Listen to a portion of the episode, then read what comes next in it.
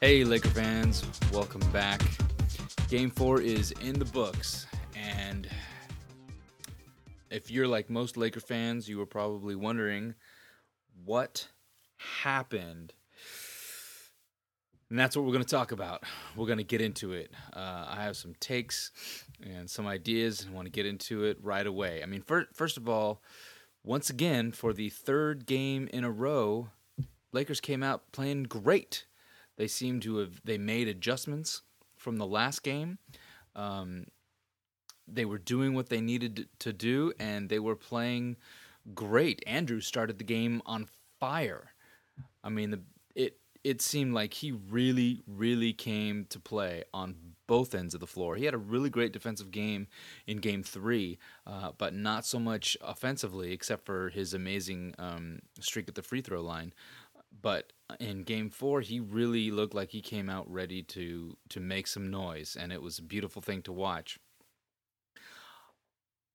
he beat everybody down the floor and scored a dunk on a fast break. What? I, I, I could not I could not believe it. I it was like I don't know. That was that was amazing. Um but maybe that tired him out actually running the floor at full speed one time because as we all know from the second uh second half he kind of disappeared. He had a pretty good third quarter, and then uh, in the fourth he went back back to old Andrew and kind of let himself get pushed around, pushed right out of the block, right out of the block by Perkins. But I'll I'll get into that a little bit later. But Andrew started up having a really great game. Ramon Sessions came out really really aggressive which was a great thing to see he was really attacking attacking the rim he tried to shoot a three and airballed it but he stayed aggressive see that was that was the great thing that i really liked about that he airballed the three it's embarrassing at home but he didn't shy away you know he he kept staying aggressive and i i love that i really love the way he was playing i'm i'm not entirely sure why he's not getting any minutes in the fourth quarter um, I know Mike Brown likes to go with, with Steve Blake, who who ha- granted has been playing really well. I mean, Steve, he's been he's been knocking down shots. You know, he he's been penetrating. He even had a blocked shot. So I mean, you know, he's he's playing well, but I don't I don't know if there's not if there's absolutely not any room for Ramon Sessions to be playing in the in the fourth quarter. You know, he can use his speed. I mean, basically the rotations for Mike Brown are always defensive based. You know, he he must feel that Steve Blake is better defensively than Ramon, which I'm not sure I really agree with that. Uh, not to take anything away from Steve Blake because I do think he's he's playing really great and he's really stepped up for us. Um, man, slip sliding. Everybody was sliding around on the Staples Center court, and it was it was crazy. It, there was a lot of talk about it being because of the ice under the court, because of uh, you know the the Kings game that was happening the next day, that that was causing some condensation on the floor and all that kind of stuff. Uh, I don't know. I don't know if that's the case. Staples Center has officially stated that that's not the case. Um, the reality is that ice is under the floor, has been under the floor since January. It's always there, so there was nothing really new to the fact that it was there. I mean, the only thing new is the fact that I guess there was two games played in that building, with you know thousands, thousands of people in there, and then I, I don't know if that made a difference with the humidity in the in the building or something. I don't know, but and you know, anyway, everybody's saying it's because of the ice under the floor that was being slippery. Staples is saying no, it's not because of the ice. Who knows? But it was kind of crazy how many people uh, slipped on the floor, especially in, in, the beginning of the game. And man, I, I thought, I thought uh, Urkel was gonna have us have an injury there. I thought he, he stretched something when he fell, but he seemed he seemed okay, which was uh, which was good. Um, if any if anybody's listening to if this is your first podcast podcast you're listening to uh, Urkel is Russell Westbrook, but I'm calling him Urkel because he keeps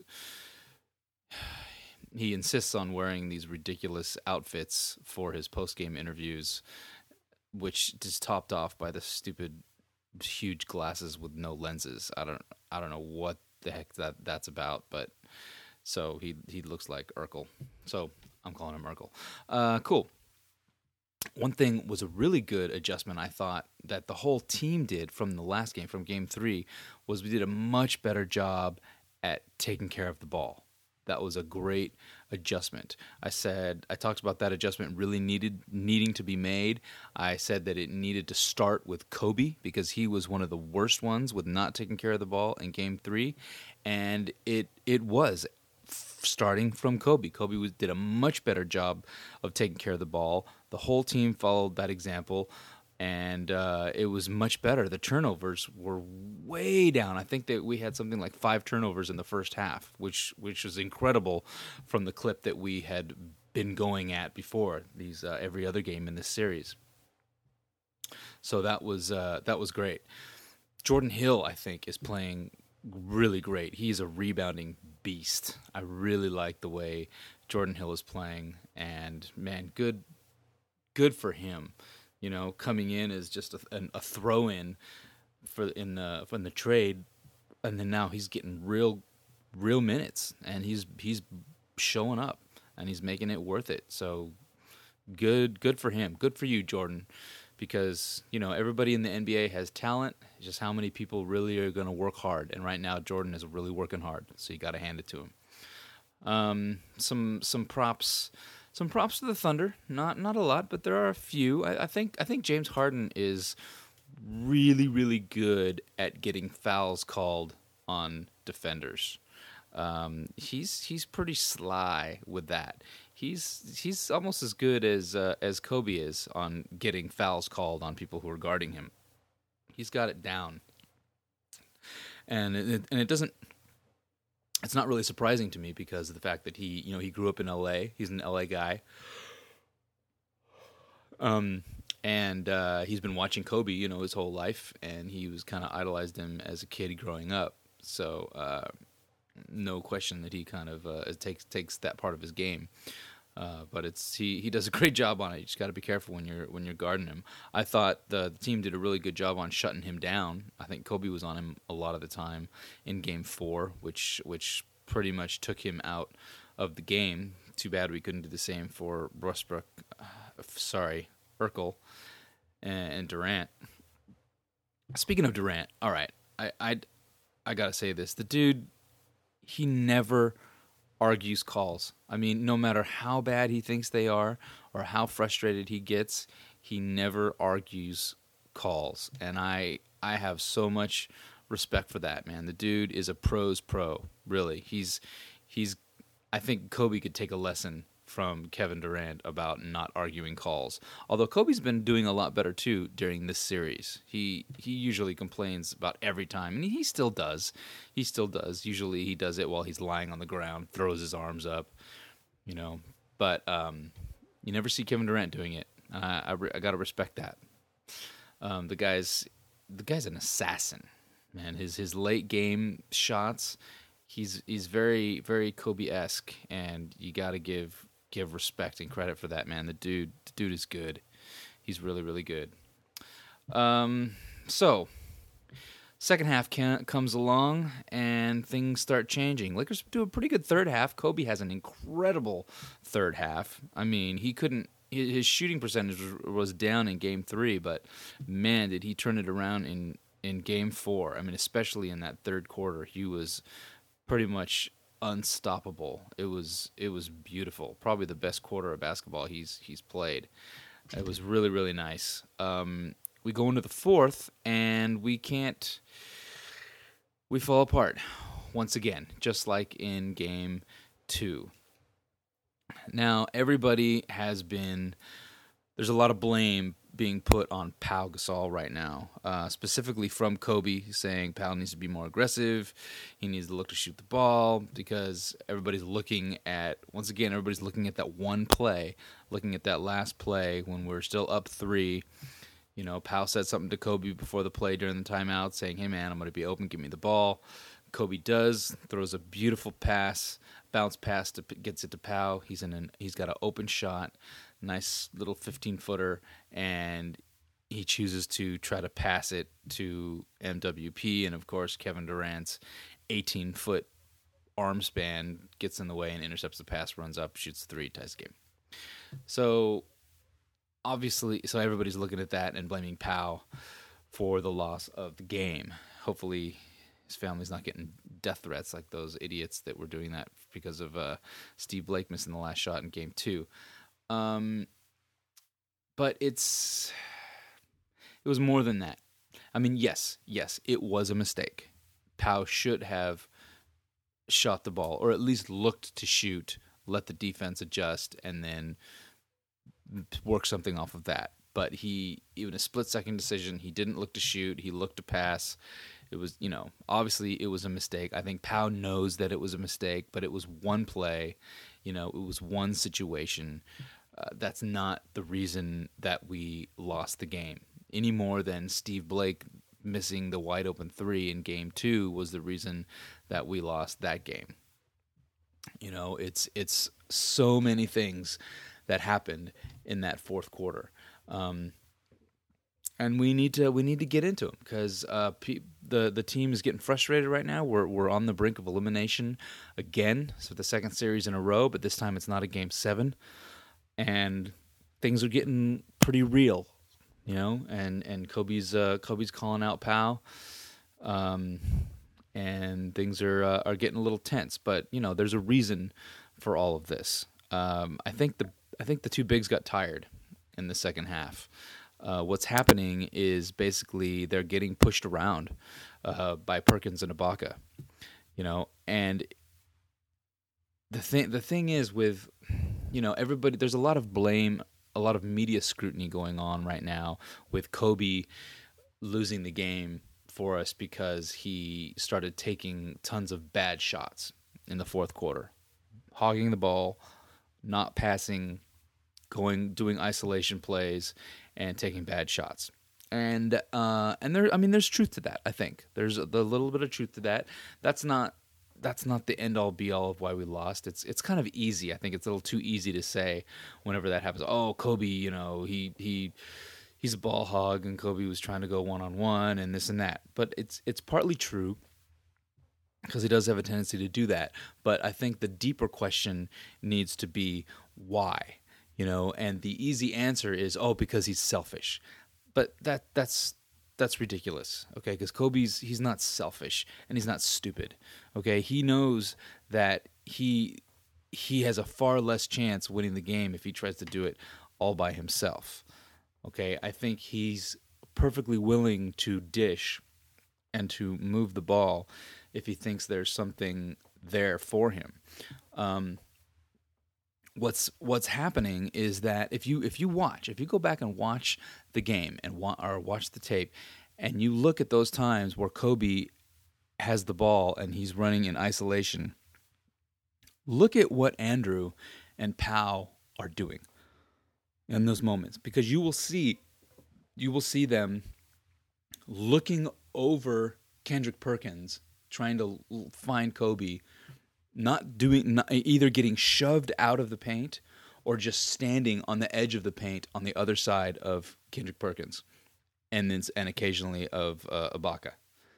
They're completely being manhandled in there. There's no one to pass it to. You know, it's easy to say, "Oh, Kobe won't pass the ball." Where's he to pass it? He, he we need to get it inside. Yes, but those guys are getting completely pushed around. They're getting pushed right right out of the paint, pushed right off the block. You know, and I mean Andrew is a 24 year old, seven foot beast, and he's getting pushed around by an old man with a bum hip. You know, it's it's like getting getting pushed off the block by Phil Jackson. You know, guy can't even walk. I mean, come on. You know, I mean, talk talk about stepping up. You have to push back. See, they know. See, they were reacting because Andrew was having an incredible game. He was having an incredible game on both ends of the floor, and they were like, "What are we gonna do about this? How are we gonna counter this?" They have no counter for it. So the only thing they can do is just start getting physical and and just basically pushing him out of the way. And that's what they started doing. They start see you, you hear you heard a lot in the um, you heard you heard a lot in the post game interviews, especially with Andrew, uh, with Kobe also about him being fronted. They started fronting the bigs. They started fronting Andrew. Andrew said, "Yeah, they started fronting fronting us, and it really uh, kind of sent everything into a, a disarray. We didn't know how to adjust. What what that means? If you're wondering what what does that mean? What's fronting mean? All it really means is they're pushing him out of the way. Okay, can Andrew is trying to get position in the post to get the ball, and basically Kendrick Perkins is walking up and pushing him out of the way and pushing him right out of the paint. And Andrew is not pushing back, or he's not just running around him and repositioning himself. He's just allowing himself to get pushed out of the paint. Pau too. Pau does the same thing. And even worse, when Andrew is letting himself get manhandled by Perkins, and then if he if he kind of pushes back a little bit, and then Ibaka co- immediately will come over to help. He'll come over to help per- to help Perkins keep Andrew out of the paint, which completely frees up Pau. And Pau needs to demand the ball at that point. Pau needs to needs to turn, cut, make himself available so we can run the offense through Pau at that moment. And it's it's not happening. So yes, you can you can partly blame Kobe for not passing and for being a ball hog and for taking bad shots. But if there's nowhere to throw it into, what what is he supposed to do? You know, it's like in 2005 and 2006 is exactly what he he had to do that. That was the offense of the team was Kobe going isolation 1 on 5 and he was in in be, just in the beginning of his prime so he could kind of get away with it and he could do that. I mean, he he was the scoring champion of the league 2 years in a row because he had nobody to pass through. What's what's he going to do? Feed the post? He's going to throw it into to Chris Mihm? you know, and and we're gonna win that way. He's he's gonna feed Kwame Brown, you know. It it was the only way that that we could score, and he's good enough where he could kind of make it work most of the time in 2005 2006 and and now in 2012 he's still good enough where he can make it work some of the time he can't do it enough of the time where it's actually going to help us win but he can still do it enough where it can kind of be justified for doing it in the first place, which is kind of what Charles Barkley was saying on Inside the NBA when he said that, you know, just because a stupid shot goes in doesn't mean it's not a stupid shot anymore.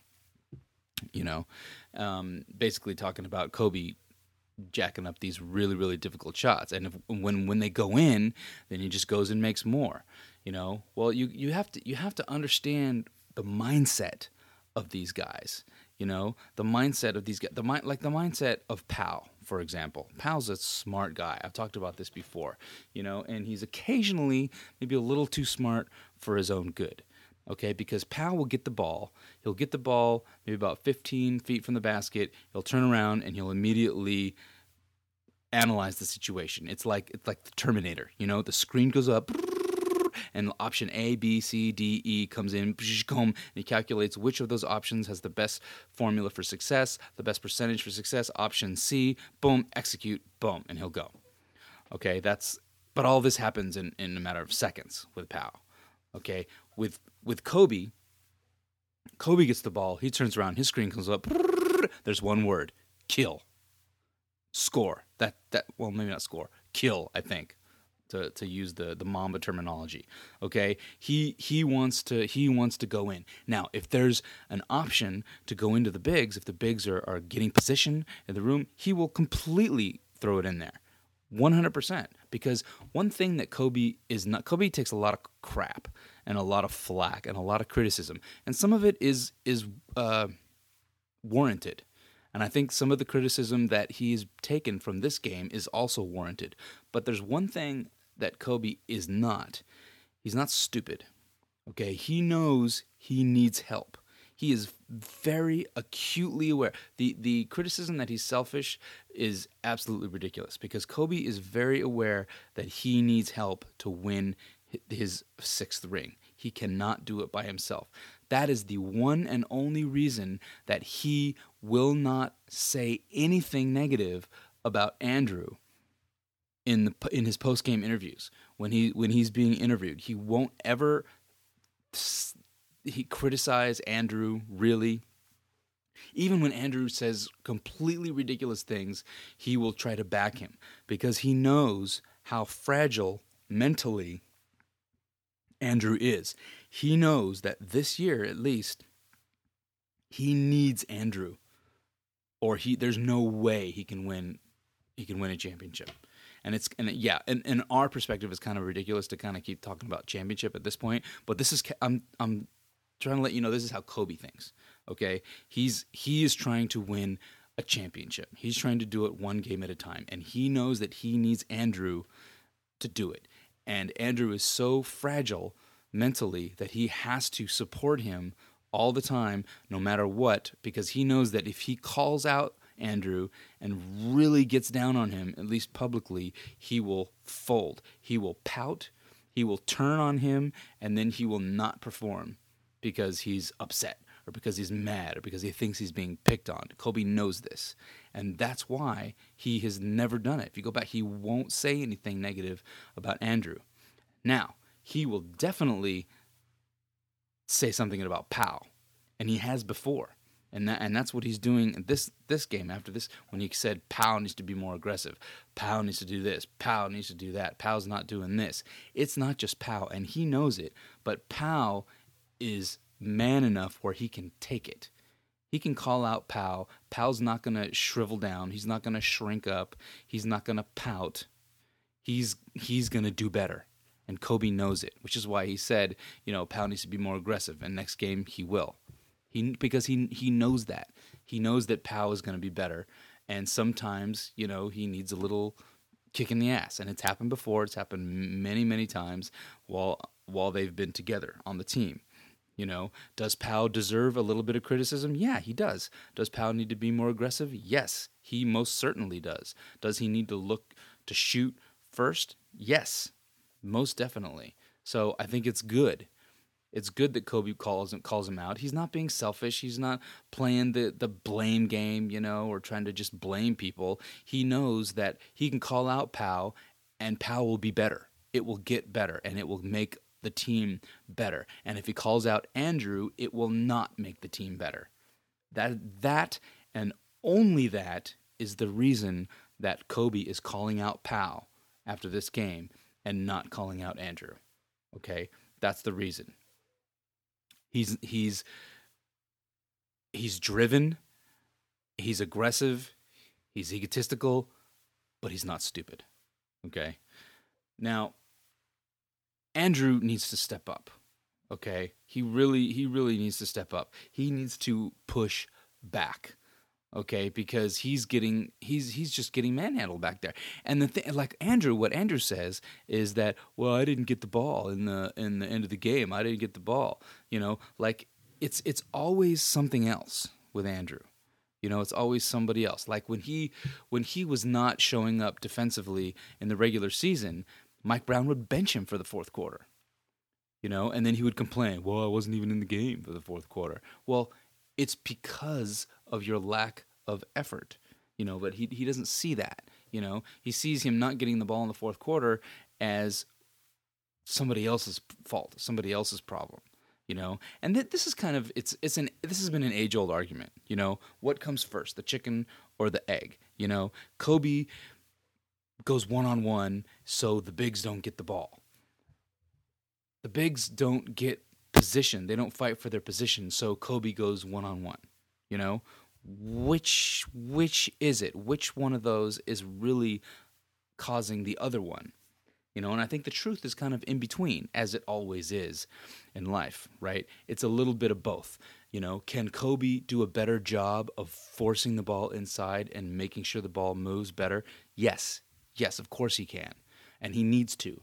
You know, can both Pau and Andrew do a better job of holding their position, not just getting their position, but holding it, holding their position on the block and and forcing a way to or an avenue for the ball to get inside. Do they need to do that? Yes, 100% they need to do that. You know, and and they especially need to do that in the fourth quarter because that's when it's not happening.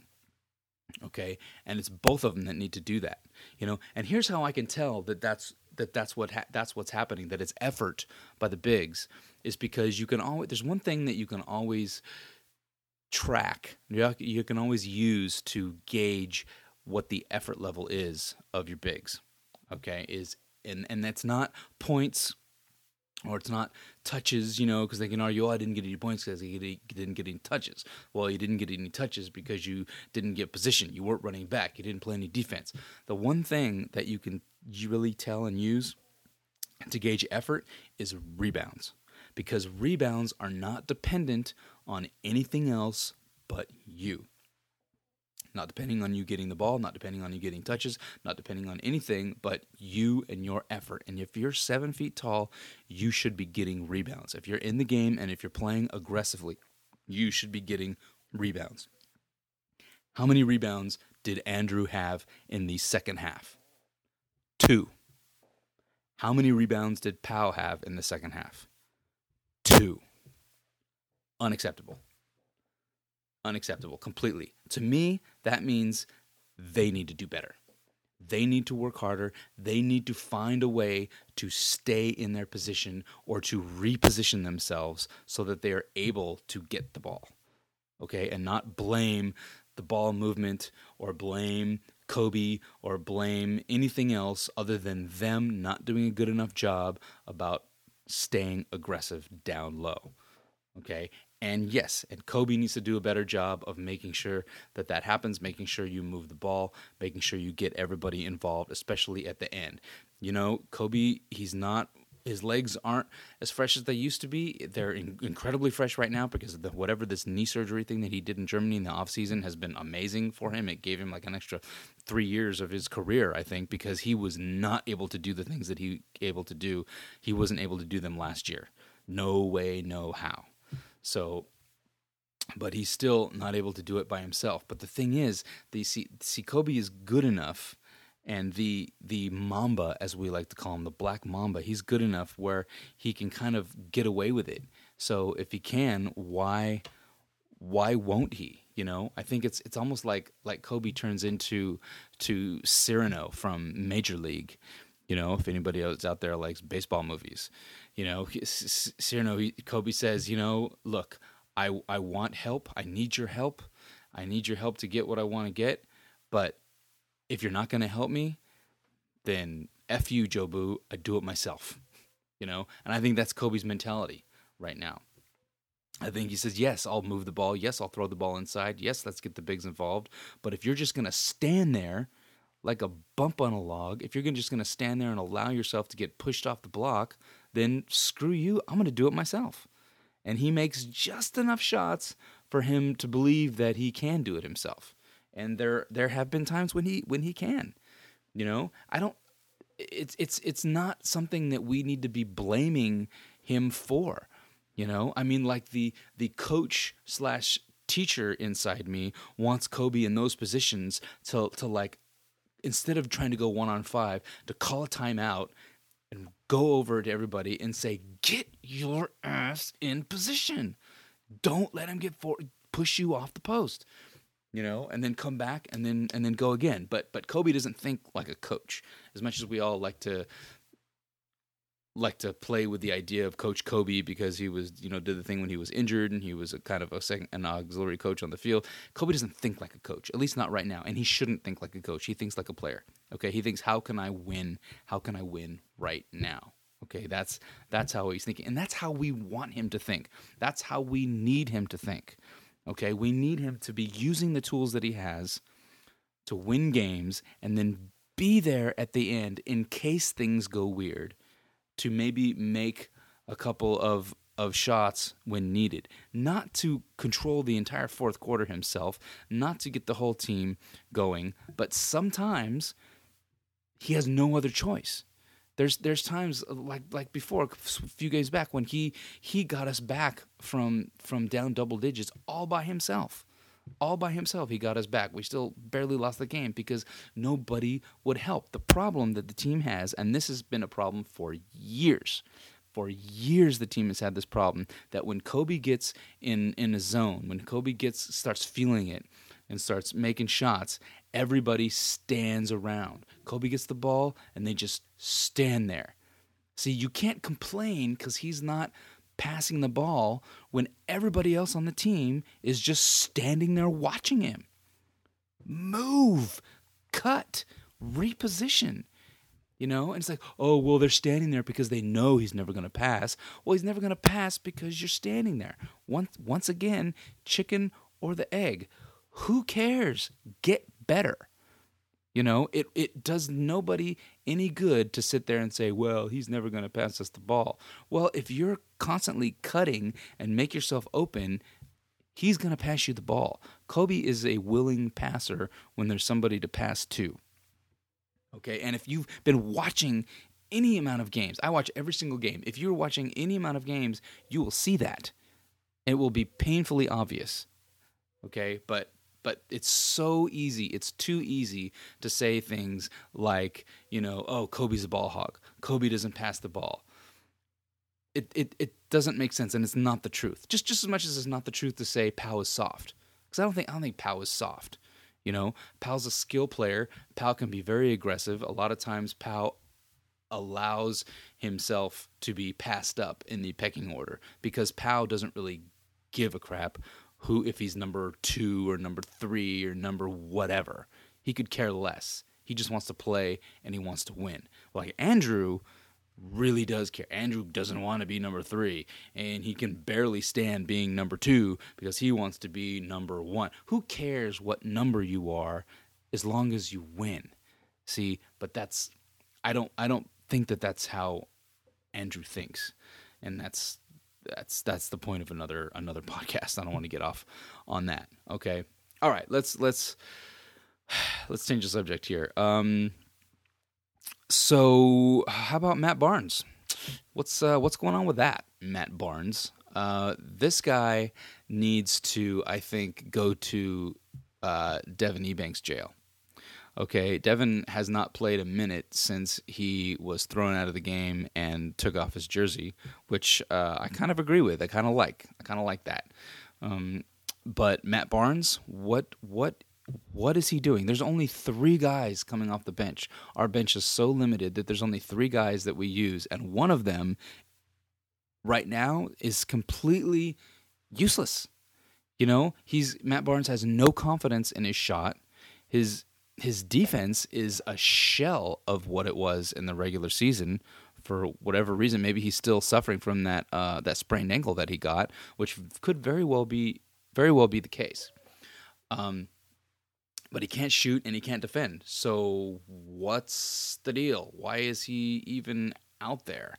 You know, I say, look, if Andrew is having trouble manning up to Kendrick Perkins down low, if he's having trouble holding his position, why don't we bring in J- Josh McRoberts for a little spurts in the game just to pound against Perkins? Josh is a bruiser and he will go in there and do whatever dirty work needs to be done. And if he needs to just go in there and just pound up against Perkins for a while, tire him out and down low so that then Andrew can come in and make it a little bit easier, why not?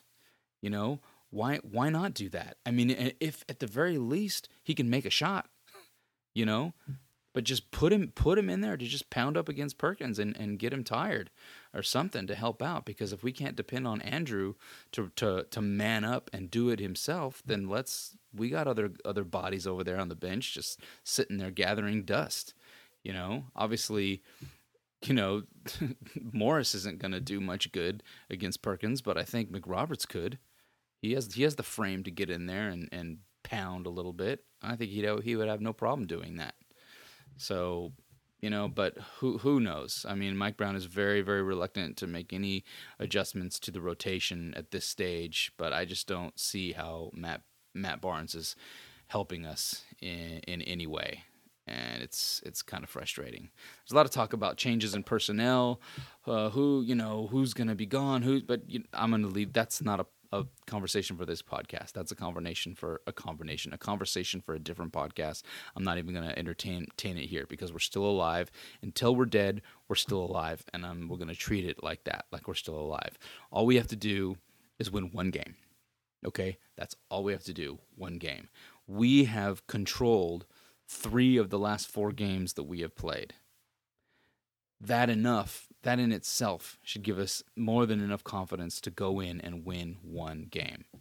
Okay, the only game that we didn't have a shot at is game one. That's the only game we haven't controlled, at least the majority of the game. So obviously, we're doing things that work. I think every game we've come out, we've come out making have having made adjustments from the last game and it has made us better. We've gotten better every single game this series. That that is enough, I think, to to gain a little bit of confidence. At least for us, at least for the fans. I know for the, the players, I don't think they're lacking in confidence. I think they can they know that they can go into Oklahoma and they can win a game. And that's all they have to worry about doing. That's all we have to do is go into Oklahoma and win a game. We almost did it in game two.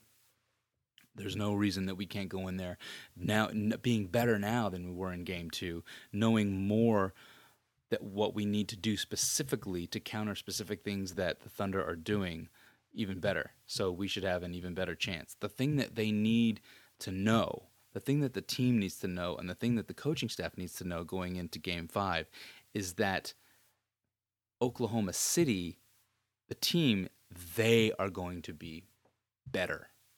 Okay, we can't game plan against what they have given us so far. We have to game plan against what they're going to give us. This is not something that I'm sure that I think that the coaching staff is is doing because we haven't done it yet. They always game plan against stuff that they've already seen. They make adjustments to stuff that happens to them. Sometimes in game, uh, sometimes game to game. But what they haven't done, this is like a Popovich thing is they haven't game planned for things that are going to happen. You know, and I think that's that's the difference. They they have to realize who Oklahoma City is, where they're coming from, and what they're thinking. Okay, they are very confident. They are seeming in, in complete control of the series, and they are going home to close it. They want to close this series out now. They want to close it in front of their home crowd.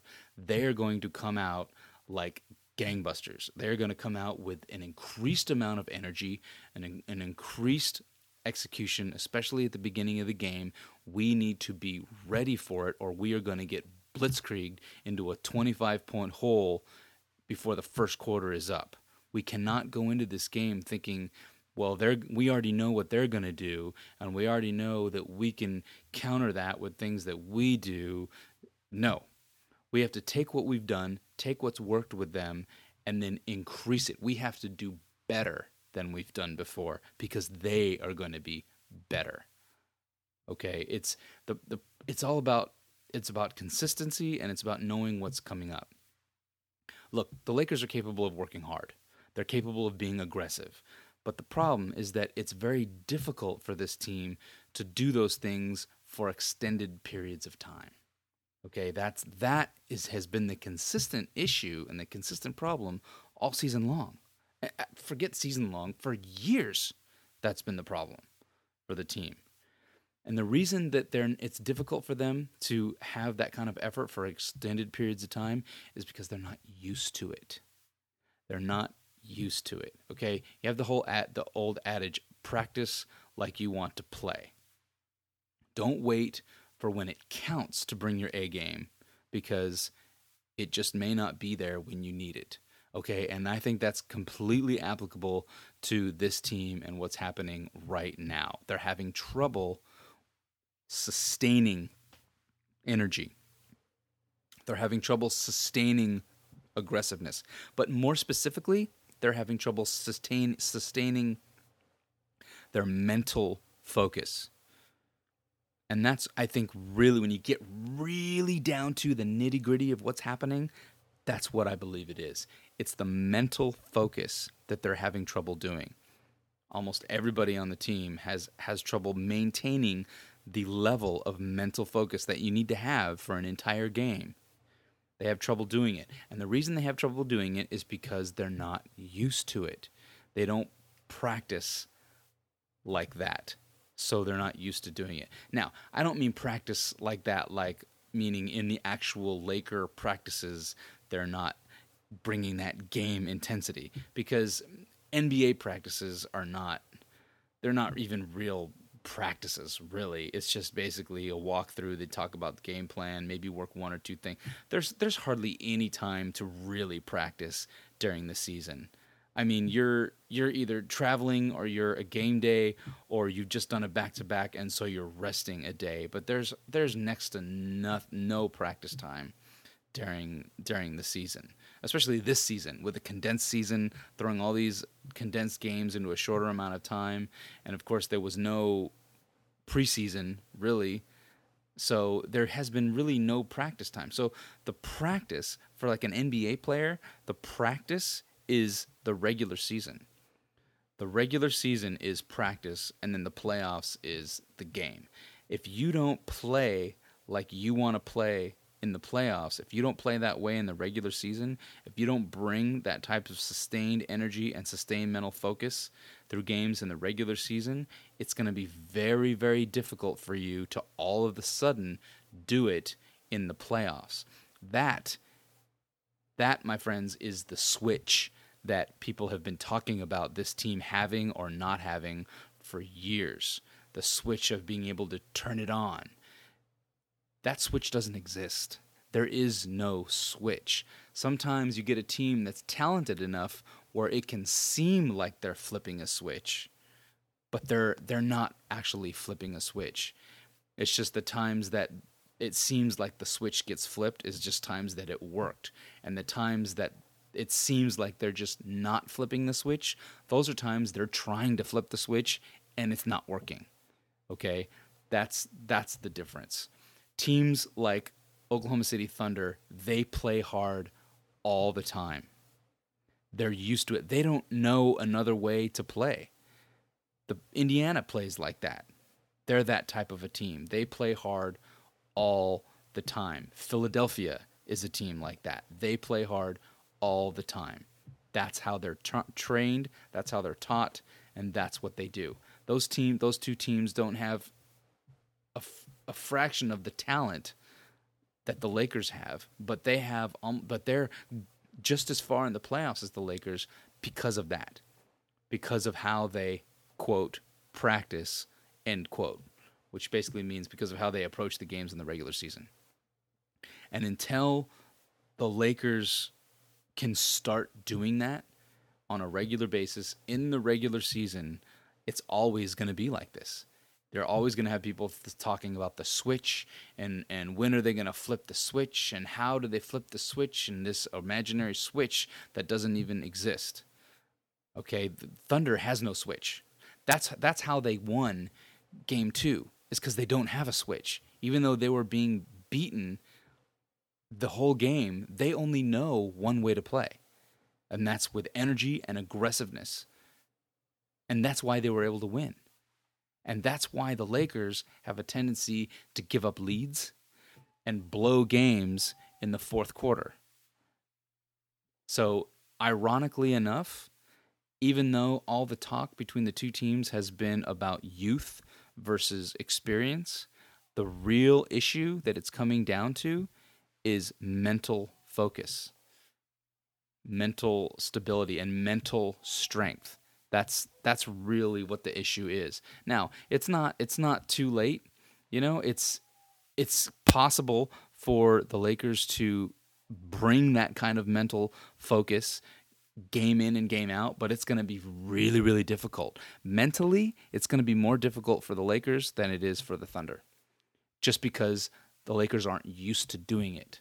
They're not used to it. It takes more effort. It takes more effort for the Lakers to be mentally engaged through the entire game than it does for the Thunder because they haven't practiced it. Now, it's not impossible. No no way no how it's not impossible. The Lakers have enough talent like they always do where they can still get it done even though they haven't been consistent with it all all season long. And that that right there That is the reason that people like Charles Barkley hate the Lakers. Like Charles will never pick the Lakers to win a series. And the reason is because he doesn't think they deserve to win because they don't play hard all the time. And honestly, as a fan of basketball, as a fan of the game, it's it's kind of hard to argue against that point. So that that's my take on that. But obviously, I love the Lakers and I want us to win, and I think we can do it. I think we can come out of this series. I definitely think we can win one game. We can go into Oklahoma City and win, take one game. We've done it three games in a row. We've controlled the game. We just need to one be able to to maintain it all the way to the end of the game. We need to be able to adjust when the Thunder starts really getting physical and fronting Andrew and Pau off the post. We need to be able to adjust to that. We need to be able to push back. When they push us, we need to push back. Okay, we need to do we need to have a better defensive game on Westbrook and Durant because they're incredible. And we we did a pretty good job on both of them in game 3, not so much in game 4. So we might not we might need to do a little bit of adjustments in that and see if we can slow them down a little bit. And we they always talk about we need to slow down the game. We do need to slow down the game, but slowing down the game doesn't mean getting the rebound and walking up the court. That's so frustrating. Slowing down the game means getting the rebound, running up half court, getting into your offensive set, then slowing down the game. I hate that. They have a tendency of doing that. They just walk the ball up the court as Mike Brown is on the on the sideline screaming, "Go, go, go, go!" And then they they waste like five to eight seconds of the shot clock before they even get into position. And then oh, we have a short shot, shot clock. Really, nothing's happening. Pass it to Kobe. Oh, there's only five on the shot clock. Kobe has to put up a a hard, difficult shot. Oh, Kobe selfish. You know, there it is. So we've figured out how to handle this team. We've made adjustments every game and gotten better. We know how to win. We just have to man up and do it. Okay, don't let's not get all crazy about Kobe calling out Pau. I've explained that's ex- the exact reason why he's doing it. Pau is going to be better. Hopefully, Andrew will come and be better. Hopefully, he will find a way to be more physical and more aggressive down the stretch, and especially in the fourth quarters, and not allow himself to get pushed off the block by the old man with the bad hip. Okay, if we can do that and everybody else keep bringing the aggression, Ramon, keep being aggressive like you were. You were amazing. Maybe if you keep doing that, you might even get some minutes in the fourth quarter. Wouldn't that be nice? So, one game is all we need. I completely believe we can get one game. So, let's go and get one game. Okay, don't lose faith, people. Don't lose faith in the team. We are not done yet. The fat lady has not sang, even though she is clearing her throat. Okay, so let's keep flying our flags, sporting your colors, and supporting the team. And let's get one win in Oklahoma City. And then we come home. All right. Go Lakers.